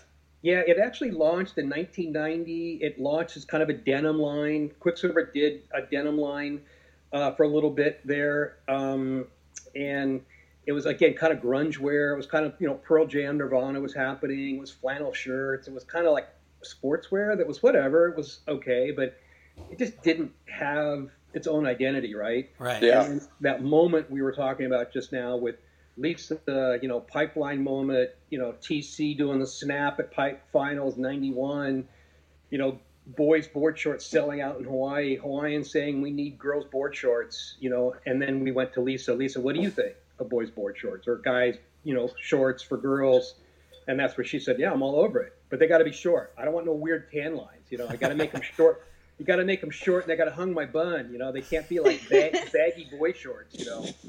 So she helped us fit them. I mean, she came in and did fittings and directed it and told us what's up, and you know, and then that was ninety, probably ninety-two to ninety-three, and then Lisa gets on the cover of Surfer magazine. You know, she, surf, she surfs better than you, claiming on the cover of Surfer magazine, wearing the pair of board shorts that now are out, and then it became this crazy two, three-year runaway that we couldn't keep up with it. I, I mean, the industry did not know. We didn't know what had happened. Um, I remember we were sitting after year one. We blew out of whatever. We made five thousand shorts, and and we were projecting for the next year. And McKnight is sitting at those meetings, projection meetings, and how many are we going to make next year? I go, guy, I think we can double you guys, ten thousand. And he looks at me, you're such a pussy, dude. He, he goes, I could sell Sandbagger. 10,000 He said, I could sell, sell 10,000 on one phone call. You're such a kook. 10,000, we're going to do 50,000. We're going to do, we're going to do 50,000. And I go, bro, bro, bro, no, no, don't do 50 because you know what the problem is? We're not going to sell them and then you're going to give me heat and then I got to discount them. And no, come on, let's just make 20. Dude, you're such a pussy. I could sell, I could sell 20 with two phone calls. You kidding me? So we ended up doing 50 that at projections, but then we chased it and we ended up doing I think sixty thousand that year. I mean, it oh was Oh my gosh. we we had the tiger by the tail. I mean, Was there like was there any other brands like putting out women's product within the surf- nobody, Nobody. nobody, right? nobody. We, we were by ourselves for two or three years. PT was the first at Rusty. He was the first, and he admitted, he goes, Randy. He called me up and goes, Hey, Randy, I just want you to know. Is it cool if we draft behind you guys? I go, no, I we need, I need Yeah. you. Come on, Yeah. That's- the industry needs this. PT, come, come. So, so I give him credit as Rusty, the lead of Rusty, because he saw it and he saw how the it was resonating at the beach with the girls. And he goes, Randy, we're going to just draft right behind you. I'm just going to copy your short if you're cool with that. I go, yeah, bro, do, let's do it. It's crazy.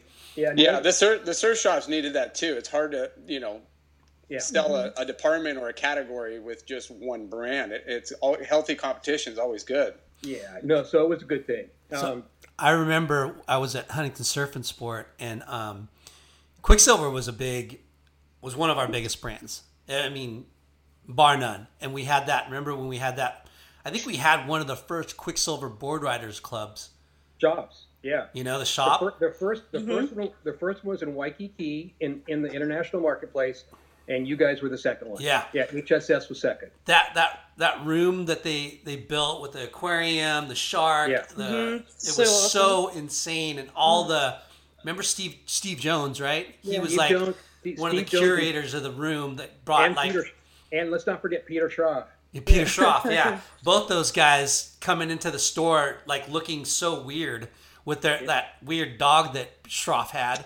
Yeah. And and you know, the skinny artist Steve Jones and they'd come in with these like hula dancer porcelain, you know, porcelain good. Yeah, like and ukuleles and like um the and then when they finally were finished with it and you saw the room you're like, "Wow, this is Yeah. freaking insane. Mm-hmm. This Yeah. is modern art, right?" Those guys were next level for sure. Yeah, picture frames of all kinds of lifestyle images. It wasn't So just a big surf shot. So shot. good. and, you know, yeah, it was really curated. Awesome. and then you know being right there, I mean, Huntington Beach at that one point in time was the mecca of surfing, right? Like the industry was watching what was happening. You know, every Quiksilver, Billabong, Volcom, everybody was focusing in on Huntington, especially during the summer months, to kind of amplify what they did all over the world, right?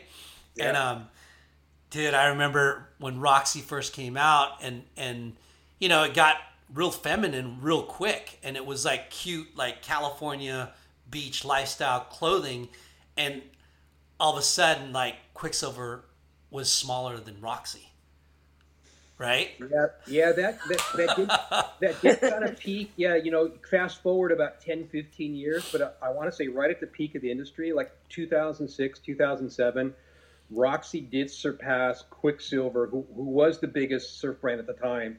It surpassed Quiksilver in volume on a global scale. So Roxy, for a, a year or two there, was the number one surf brand uh, beyond any of them, and bigger than Rip Curl, totally bigger than Billabong, bigger than Quiksilver. Yeah, it, it's it's an example to me. I even to this day of the power of the women consumer and the power of, mm-hmm. of, of women surfing. We, you know, with the downturn since 07, it's kind of been forgotten about and kind of been put, put in the back seat Yeah. again of like of like no no no we got to shore everybody up we got to support the men's brand which is great i get it but there's still like an engine that hasn't been fired up again mm-hmm. and in, in my opinion True. it's my feeling Well, you guys, I mean, you guys just didn't do surf. You guys went after the snowboard market, the board rider market. You went after the bikini. You went after the fashion. You guys mm-hmm. didn't limit yourselves. You kind of left, you know, left Yeah. the gates wide open. Remember the Roxy luggage with the pretty Yeah, like, some- dude, that was crazy. so yeah, we, we did we did perfume i, I don't know if, Yeah, I have. I still have two bottles of it and wax, sex wax with the the, perfume. the sex wax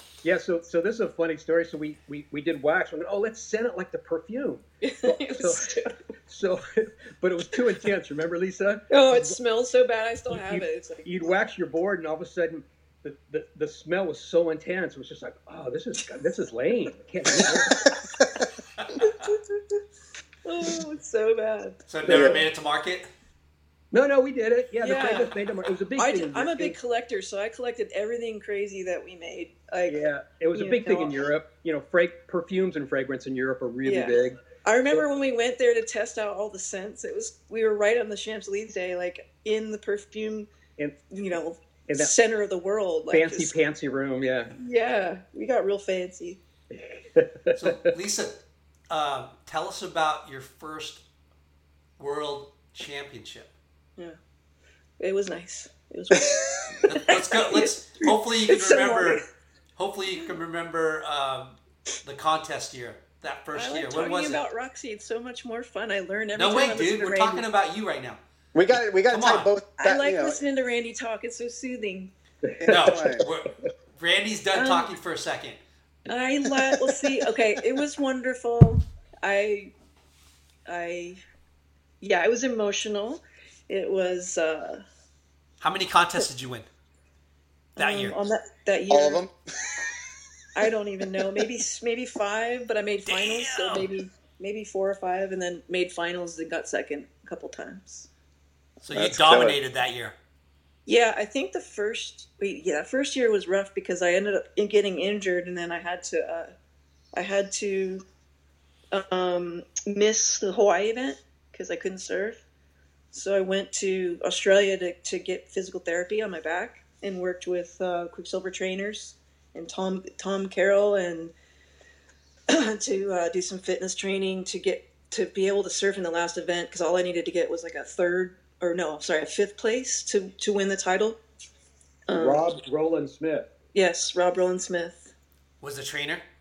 Yeah, Yeah. he trained Potts, he trained Tom, he trained Boothie, he trained the whole Quickie team, and Danny Wills and um, So Cam Campbell and all that. so that year you got uh, hurt mid-year and had to sit Yeah. out a couple events. Yeah, so basically, I think what happened was um, I had surfed pregnant with Erica um, for for that whole year before, and because I was afraid of not qualifying, and I, I didn't want everyone to know I was pregnant for like at least five months, so I surfed the whole first part of the year pregnant. And I think what happened was after I gave birth, I was so like my physical uh, well-being wasn't very good. Like my spine, for one, my my you know physical fitness was not very good, and I just started straight up surfing like crazy. So I think by by mid-year, my back just sort of like uh, got sciatic, uh, a nerve pinch, you know, so it just kind of fell apart. And uh, so I had to stand, uh, sit out the Hawaii event and go straight to Australia, like to pre-plan to surf that last event just to get that to make sure I could seal the world title. So it was all going it was all going great until that happened, and I thought, oh shit. Uh, Yeah. And that was your first one.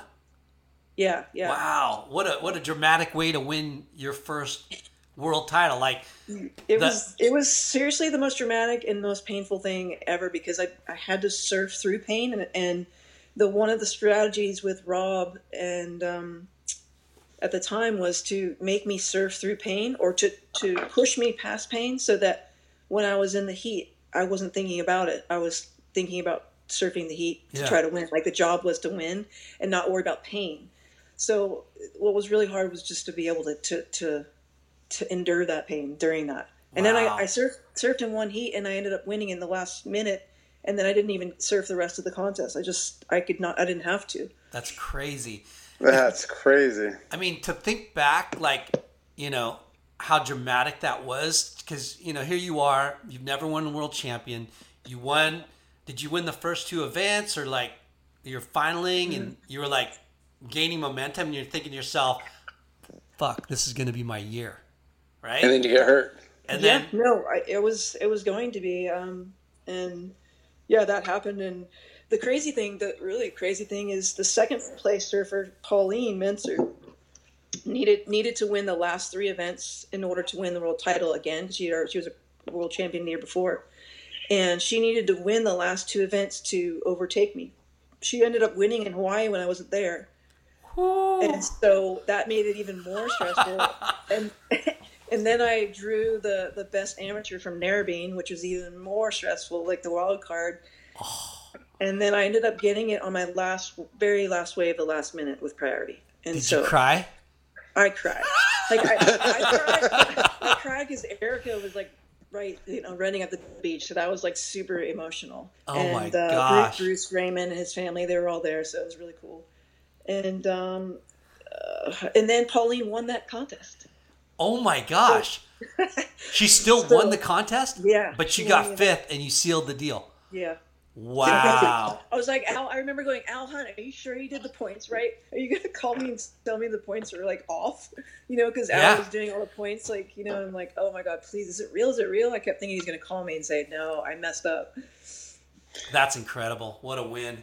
What what Did you have what to win did, just your your first heat, Lisa? Was it like What- you won your first heat? You were you won the world title, right? Yeah, yeah. So it was just my Yeah. first heat. Yeah.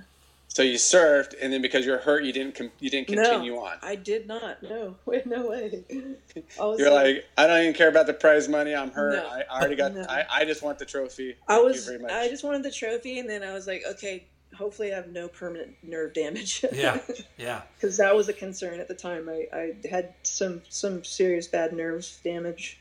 So then, and then and then you came back. Obviously, the next few years, did Oh, the yeah. back still give you uh, wreak havoc? Those next few years. Oh yeah, it continued and continued, and it ended up making me have to make a decision whether I stay on tour or not. And I had a second child, Mason, and then I was like, look, I really love this home lifestyle thing. It's pretty nice, and just having the kids be, you know, a routine, uh, you know, just some sort of normalcy was like kind of, you know, I was getting soft. yeah. but I was I was just kind of thinking um, I don't want to surf halfway. I, I hate. Um, I didn't want to surf unless I could surf the best I could surf. You know, Yeah. I didn't. I wanted. I still want to impress people. I still want to perform, and and if I'm not like performing at the highest level, I, I don't want to do it. So you That's won. gonna be tough. You you rifled off four in a row, right? Yes, That's Kelly. Kelly did four in a row too, but I beat him to the punch. There you go. You got one. You one up him. Yeah. You hear that, goat? So Randy, you guys, I mean, Quiksilver in the '90s had two of the best athletes out there, dominated Yeah. men's and women's. How how was that for for Biz? Was it just couldn't, couldn't hurt, right? No, it wasn't. We, you know, we were fortunate at the time. We had the biggest checkbook. You know, I mean, no, no one could touch us. First company to go public. You know, first company to have their own stores. You know, so we were on a crazy roll. I mean, to back up to the '90s, Roxy had to get created, as was the first store, as was first surf brand to Du Bois, because the industry was downturning. I don't know if we remember, but remember post neon. Remember, the industry just bottomed out, right? All of a sudden, everyone's just making blackboard shorts, mm-hmm. lost with what to do. And, you know, again, I give Quiksilver and McKnight credit of like, well, they just said, well, great, we're going to downsize. Let's regroup. Let's do new stuff. Let's do boys. Let's do girls. Let's do stores. Let's do the Eddie. You know, that's where the Eddie came from, right? Yeah, So, and the Roxy Pro events too. yeah, that was your deal, right? Lisa, didn't you convince us to do that? Yeah, I mean, we needed to have women's events, and we needed to, you know, because we, you know, I think that a lot of people were like saying, okay, well, you guys are killing it, but you guys putting back into pro sports and in pro surfing because you know you get that, and so I think it was time for us to sponsor an event, and you know, be part of that whole scene, and that way the girls were all getting benefit from Roxy, not just one of their surfers or some of their team, you know, Yeah. that it was all a big, big, uh, big support for the women surfing. Those, Lisa, Lisa, did you ever get any like big like non-endemic like contracts? Did you, were, you know, be, being the face of women surfing and being a four-time cha- you know world champion, did you get hit up from from other brands or other? No, I mean, Lisa, no, come on. Remember Box? Uh, Reebok. yes. That's Yeah, not endemic. That's how I met Sal. Masekela? Yeah, he picked me up at the airport. he was like the team manager. Hey, how bad were those shoes, though? Oh my god, they're so bad. They were the worst. But I, We I sold them at Huntington Surf and Sport. I was like, what are these? Then I went to. I actually surf for Reef though. Those guys ended. They, those guys were really cool. Yeah, Um, yeah. Fernando and crew and um. Talk about first- doing stuff for for the sport. I mean, getting Yeah. into the Olympics Yeah. was pretty amazing, Fernando. Good Yes. job. the um, Reef, and then no, um, no, I didn't really at all. I, I no car sponsors, no watch sponsor, no like No, because I airline time- sponsor. I think that Quiksilver, well, Bruce Raymond's kind of whole thing was to to Keep get you- us, you yeah, under like one hundred percent, hundred percent, like all Yeah. wetsuit, all sunglasses, Yeah. everything. Which, in hindsight, I I don't think that was the best choice because I probably could have made better income to this day. You know, I would have maybe made some more, but at the same time, you know, it was, uh, you know, there was a method to the madness, and I wasn't going to say no. I need, you know, and uh, yeah, so So yeah, ten We- percent. we bring this up too, like from time to time, how how um like Hollywood kind of helps elevate our industry when they put out movies, right? You remember, like what really made to me, what made frickin' um, the women's market, the juniors market, blow, Brooke oh my gosh, Yeah. right? Yeah, yep. That was so crazy. I That think was the, the birth of all the surf camps and the, the lycra, you know, the Billabong lycra, Randy, and like just that whole. That was like the new. That was the second birth of women surfing. yeah, for sure, for sure. Yeah, and that then was like- that was about 2000, if I recall, right? Yeah, and that was yeah. clearly a second birth for sure. That Yeah. was a great way to stay it for sure. Yeah, Yeah. So crazy. Um, yeah. So here we are, present day. What's uh, what's Randy doing present day? I know uh, your projects with the Surfarama. Um, oh yeah, that's my that's my Instagram handle. That's you know, right. it's just like a fu- fu- fun deal. But um, I produce a vintage um, surf skate market in Dana Point called Redo Market. Um, it got delayed because of the whole COVID deal, uh, but it's coming up. We set a new date in June. We also also got an agency, creative agency called Funsters. Um, Danielle Beck, who Lisa, you guys probably know Danielle. She was Yeah. our team manager at Roxy. Was one of our early hires. We worked together for 20 years. Uh, her and I are partners in an agency, small surf lifestyle agency. We just have home offices, but we have a couple great clients that we love, and so it keeps us in the mix, which is great. Yeah. And still- Aren't you aren't you instrumental with uh, bringing like Jose Cuervo and Yep. Yeah, they're they're our the primary. WSL?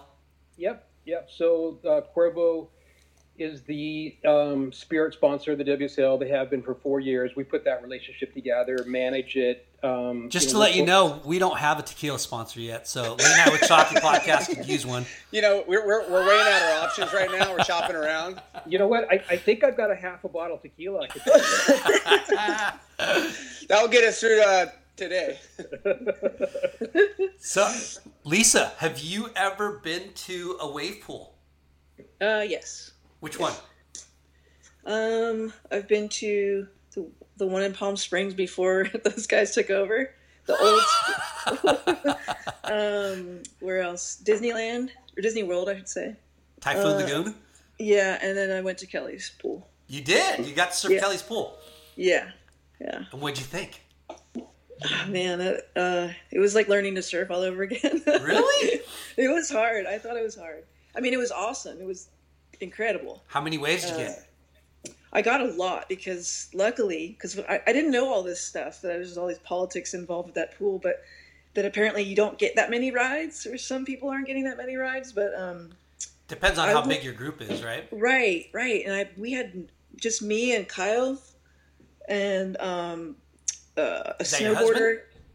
No, Kyle Belly and Oh, and she's- a, okay. a snowboarder, and then Alyssa Quezon, and that was it. And so I had like thirty something waves, like What? because we ran the whole day. We ran from they ran the pool from like I don't know eight or nine or something early all the way till five. So and the snowboarder one- kept falling, right? she actually never fell. She just went straight the whole time. Oh, bummer. Um, but yeah, um, did I was so exhausted. I was exhausted, and my legs were like cramping like halfway through. Uh, Wow, you got was- the full experience, though. It was really fun. Like I had to stay in the hotel that night because I couldn't drive home. I was so tired. But um, It's a good problem to have. The Tachi, the beautiful Tachi. Yeah, yeah. I was like, should I just go for it and get another night? Yeah, it was like worth it. But um, very hard, very fast. I was frustrated because I wanted to do turns, but I, you know, it only allows you to like slow down enough, you know. Yeah. And uh, so it's- you couldn't really like completely lash out unless you know you were that unless you're John John or something. yeah. But um, but fun.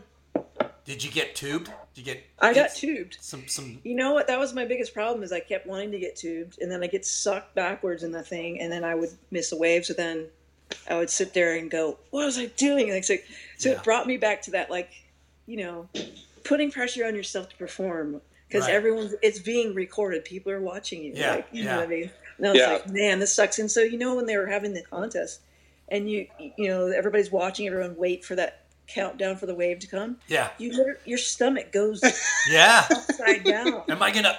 Because you hear this CT two. Eh, yeah, Thirty seconds. 30 seconds, and you're like, fuck, fuck, fuck, fuck.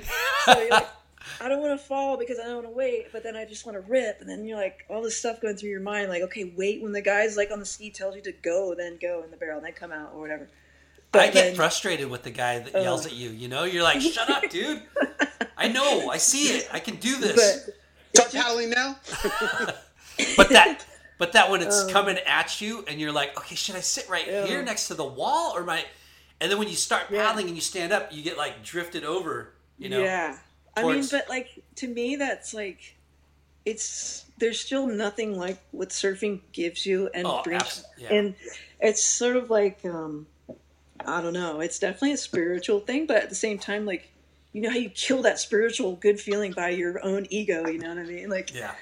getting mad at yourself. But I, I really enjoyed it. It just and, it, and then I could see how much the a pool or just surfing in a pool every day. Like no wonder why Kelly's so good still. And you know, mastering just simple crafts and, and or, or trying to perfect just one thing or, or even surfboard technology. Like there's just so many cool things that that wave pool probably can do for anyone.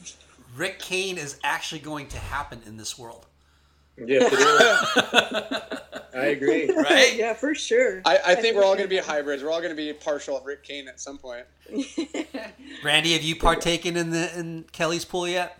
Well, yeah, as a, as a um, you know a a double-minded um, uh, marketer that I am, I convinced Jose Cuervo to be the first corporate sponsor of Surf Ranch, no, knowing knowing I might get a You're few a waves. shrewd bastard.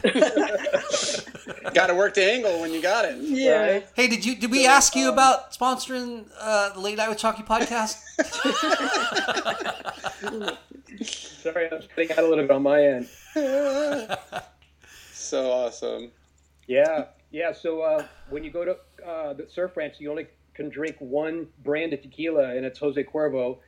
And because of that, we get a few uh, few waves during the year. So it's it's um, yeah, that, that place is um, best wave in California, I think. Like Joel Tudor, I'll quote Joel Tudor on that one. No way. Joel Tudor surfed it too. Yeah, The he, purist? claims, he, he claims best wave in California. That's incredible. I, I never thought. I thought he was too much of a, a purist. To, He, he was until he got the invite. Yeah, invites. They're far and few between, but there's like four more pools going in uh, Palm Springs. We hear, huh? Yeah. Yeah, Crazy. That's a big one. I, I, I think, I mean, again, from what I've seen in that pool, and if you listen to Kelly and if you watch it, if you've been there, you realize that that wave, they can literally make the wave twice the size it is. They just don't have a pool to contain it, right? You see how that splash happened against the retaining wall? yeah. Yeah. So the new pool that, that KS Wave Co. group is doing in Palm Springs will have, it's a much bigger pool. It's twice as wide, so it can actually handle a bigger wave. So I, you're going to see, I think, uh, you're going to see a monumental change Wow. in, in wave pool technology in, in the Palm Springs Kelly wave. I, it's going to be major. I, you're not hearing a quote yet, but you're going to see six foot plus waves. That's Yeah, uh, incredible. real deal for sure. I think. They're, they're all. As long as it's not like ten minute lulls, you know, like in between. I Yeah. mean, I mean that's that's their probably biggest challenge to pump out more waves is just to how to contain the the I- reverb. You I, know. I think they'll they'll figure it out. I mean, it's it's kind of just like the ratio between what they have now, and I'm sure they have the math figured out with a bigger pool with a bigger wave. You know, they'll have all that figured out because they're smart people. Yeah. They're smart people. They are. Le- Le- Lisa, who who uh, you you follow the tour? Like, Yeah. are you still passionate about like Oh, you know, I watch. I have my favorite events. I watch for sure. I'm a, I'm a fan. you do fantasy surfer or any you play I any? don't. I No? don't do that. No, I'm not a. It makes it so much more like interesting and and I know. I might. exciting. I might need to get into it, but we'll Join see. our club. We do fantasy kooks. Yeah. if we if there's a tour this year, There's a lot of shit talking though. Right. Right. Oh, that's good. Yeah, you fit right in, Lisa. Do, do, do you ever look back and be like, wow, I made like zero money compared to what the girls are making today? Or are you excited to see what they're making with like equal pay and, and the amount of money that's poured into the sport? It's really amazing. Um, it's insane. Like I was talking to Steph the other day, and she's like um, saying that they're still giving them their last place prize money during these events that they're not having. Wow. So they're. I was just like, fuck. What? yeah, I'm getting You're getting back on tour. Lisa. I know, but no, I I think it's insane that they're doing that. I mean, that's Yeah. just that's incredible. That's thank you, sponsors. Thank you, Yeah. WSL, Yeah. supporting in these tough times. Yeah. Yeah. For and sure. uh, yeah, we we you know we are sales reps, and you know our, our livelihood is small small businesses, mom and pop, and, and core uh, retail and surf shops and, and whatnot. So we're we're always um, trying to push any type of support, you know, for the local community. Yeah. And we love people that support um, us in this industry. Absolutely. You're here. We're here. We're doing it.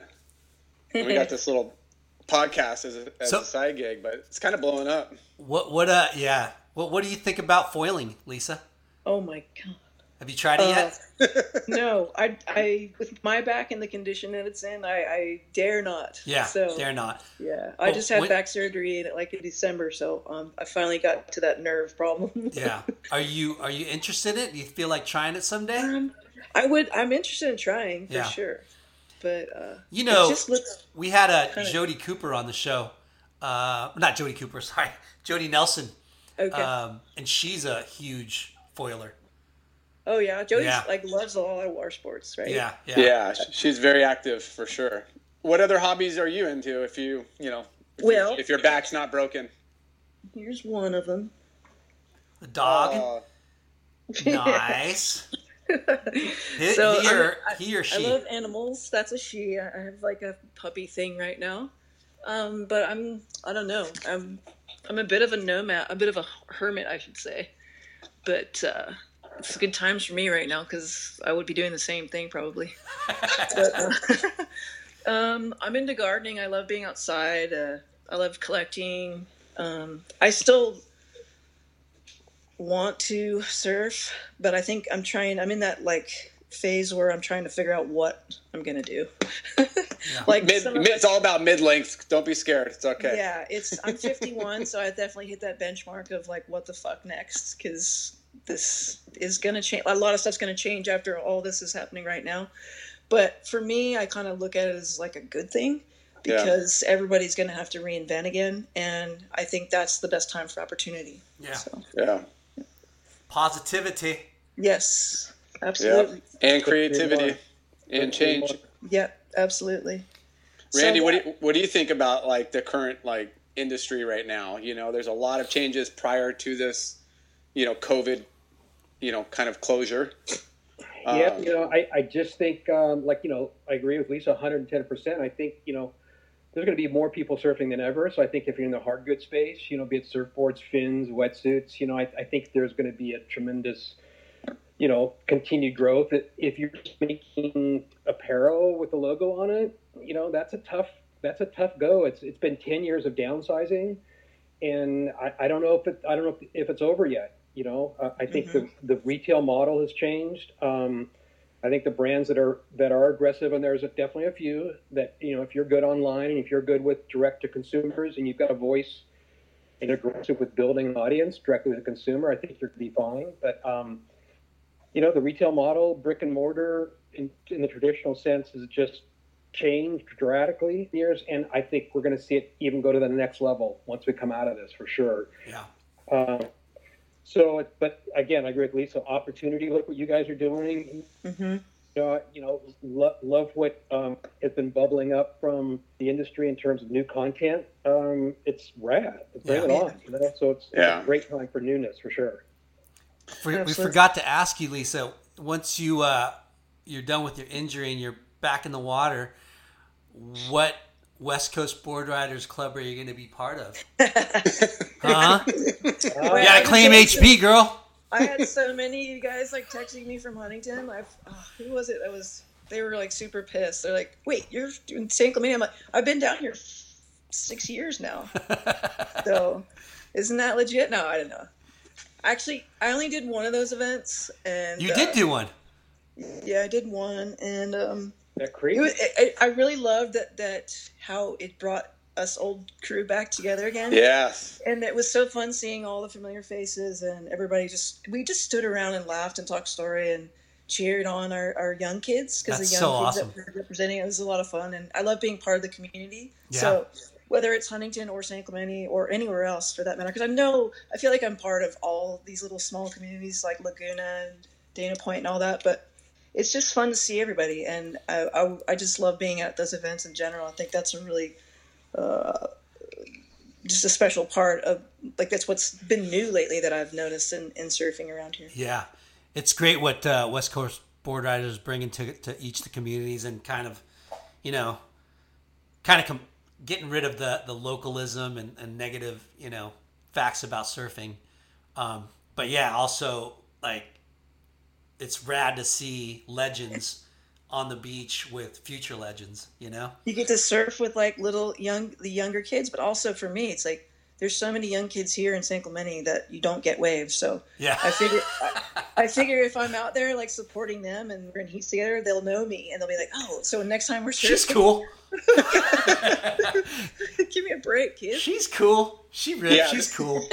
I mean, the competitive side of it is is amazing, you know, because you do get that you know that generation breakdown, and and everybody's rooting on each di- division. But um, yeah, being able to like see all those old friends is is incredible. I mean, everybody's in their own little world doing their own thing, and you don't really, you know, outside of maybe following it on social media to see them in person doesn't right. feel like yeah.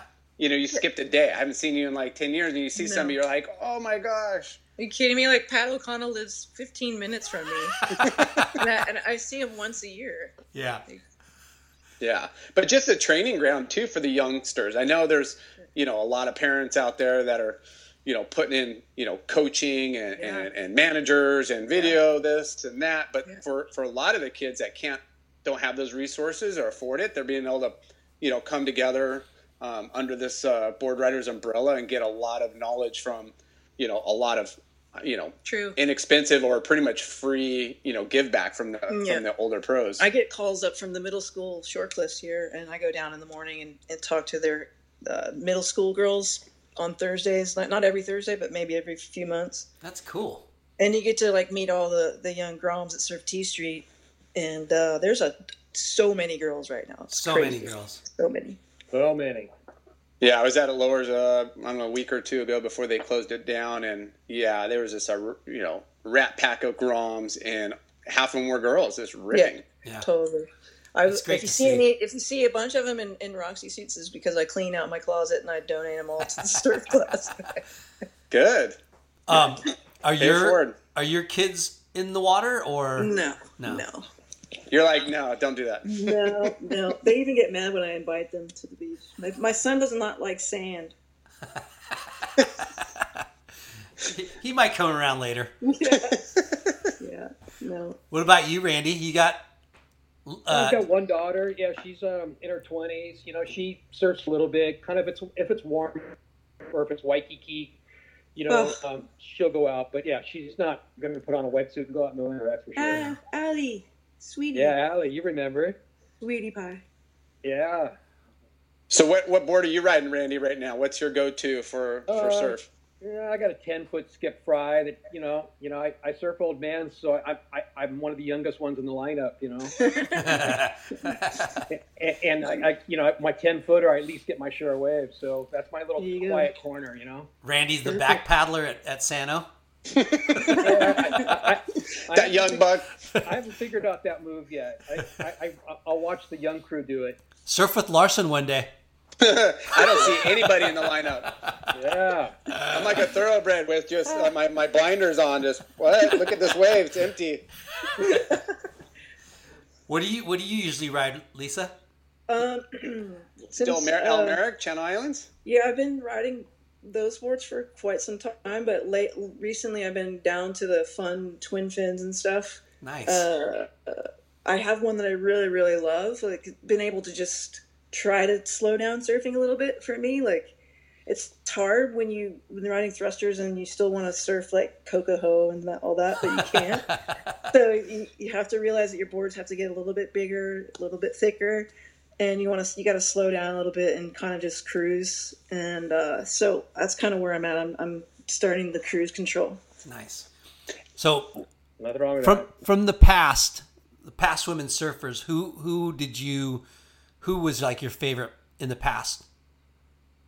Um, as far as oh, so Women. gosh, a lot. I mean, I didn't really know. I mean, I, I, I did meet quite a few of the women from my past. Um, one, I, I was able to to meet Rell Sunn, Nice. and uh, actually, a lot, obviously in Hawaii. But before she passed, um, we we had started doing big Roxy events there, so I had that opportunity to meet her. But also, we worked with Margo Oberg a few a few years. Um, nice. Lynn Boyer. Uh, Linda Benson.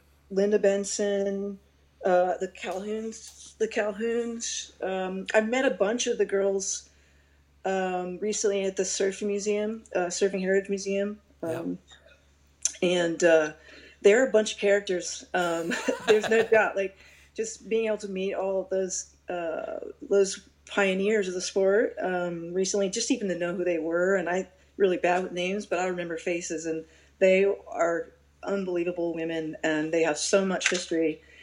And it was so cool to meet them and hang out with them um, during one of the events we had last year, I believe it was. And uh, uh, let's see who else. I mean, I looked up to. Oh yeah, I thought Kim Mearig had an unbelievable style. Uh, She ripped for sure. Let's see, you know, Wendy Botha was a huge influence on me because she was the generation before me. Yeah. Frieda Zamba was a neighbor of mine. She was um, just uh, a very uh, aggressive surfer. She surfed pretty amazingly. Pam Burridge was super stylish and a groovy human being. Jody Cooper was also really cool. I remember surfing with those guys on the north side of Huntington when they'd come to town during the OP Pro, and and I harassed them because I didn't know better. and, and I remember later on, Jody told me that I was the biggest brat in the water. So it pretty much, um, made me realize, God, you know, I probably was, and I said, I'm so sorry. but um, yeah, it was just all these great memories of surfing with those guys, and um, you know, uh, see, I'm forgetting a million people, but um, yeah, just I've, all of them. They were all like they're all legends, and they're all heroes. Uh, Who who uh, who who in this generation right now This impresses you the most? ah. you know, I'm a big Stephanie Gilmore fan because of She's just- so good. you know you can dissect her surfing and, and just be and appreciate every part of it um, and then i'm a big fan of Carissa moore because i've seen what she's accomplished since she was such a young girl and, and i appreciate every part of her surfing too and i'm a big fan of coco ho because i love the technical part of surfing and she's got such a strong technical approach Yeah. and, and and does it with style as well but but every one of those girls has such a thing you, you know one thing they stand out for and Yeah. not just their like the ability to um, you know not their surfing ability but just their their presence in the media and then just the way they carry themselves professionally and like it's just like wow what's happened in surfing it's like Yeah. Beyond incredible. So uh, there's a lot to be proud about. Yeah, I'm bummed because you know before when before WSL and, and ASP before it was tele- webcasted, you know we didn't get a chance to see some of the, the your heats from back in the day, and you honestly kind of ushered in that new school of women surfing, and it's it's a bummer that there's not enough content that we can readily Mm. see. You know, hey, that's that's that's an interesting point because nowadays everything is filmed and you know because of the social media. And Yeah. there was not, nothing done back then. I don't Yeah. have film of anything like until I started working with Quiksilver, where we had people paid to film all the time. Like, Yeah. There was just no documentation of anything. Yeah. You know, that's so weird, right? because like now I watch women's heats. You know what I Yeah, mean? Because the, the Yeah. level of surfing and I and y- you know I wanted to give you props because you were like that woman that kind of like made it more exciting to watch. Um, don't you also think that like, and also too, I've been watching like, and also surfing a lot with um, with Kelia Moniz and um, like, you know, back in the day, Kassia, Kassia um, or Kassia Meador, Yeah. and having the opportunity to surf with all those guys, you know, on on surf trips. Like, there's just a lot of surfing to be appreciated that not everybody gets to see every day. Yeah. So you could sit here and just go on and on and on about what you've seen and what you've, you know, what you have learned from watching every type of surfer and every genre and it's like pretty intense like i, I actually watched the um the event up in noosa this year because i'm a big fan of um i've become more of a big fan of, of longboarding than i ever have because of the talent now in that that sport Yeah. So cre- those those those guys are so- and girls are so creative, and Mm. and the and the it, they make it look so easy. But if you've ever ridden a longboard so hard and do what they're doing, it's incredible. yeah, it's so hard. Yeah. you know what else is really hard holding your bladder for three hours We got to cut it off, huh? We're we're we're uh, yeah we're good too. I Yeah. have a, a I don't know a team meeting I got to get on for for work. Unfortunately, three minutes. So that's Okay. a that's a pee break and a coffee. Lisa, Randy, oh my gosh, this has been a Yeah. super fun conversation. Yeah, Um, great. Yeah, congrats on all your guys' uh, body of work, your life, and, and everything you guys have uh, contributed to surfing. Thank you. Can you do Thank me a favor though? Can you send me like video or um, old pictures of yourself surfing, both of you, so I could promote it on Instagram? I want to see Lisa in those 21 inch men's board shorts. oh, man.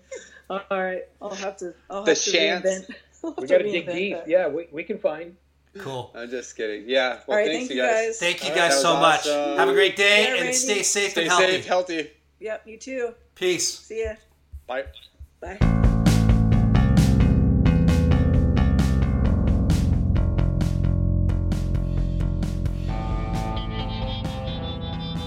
Thanks for tuning in. We hope you enjoyed the show. Please give us a five star rating and spread the word. Special thanks to our good friends James Williams for our awesome artwork and Justin Reynolds for the amazing music.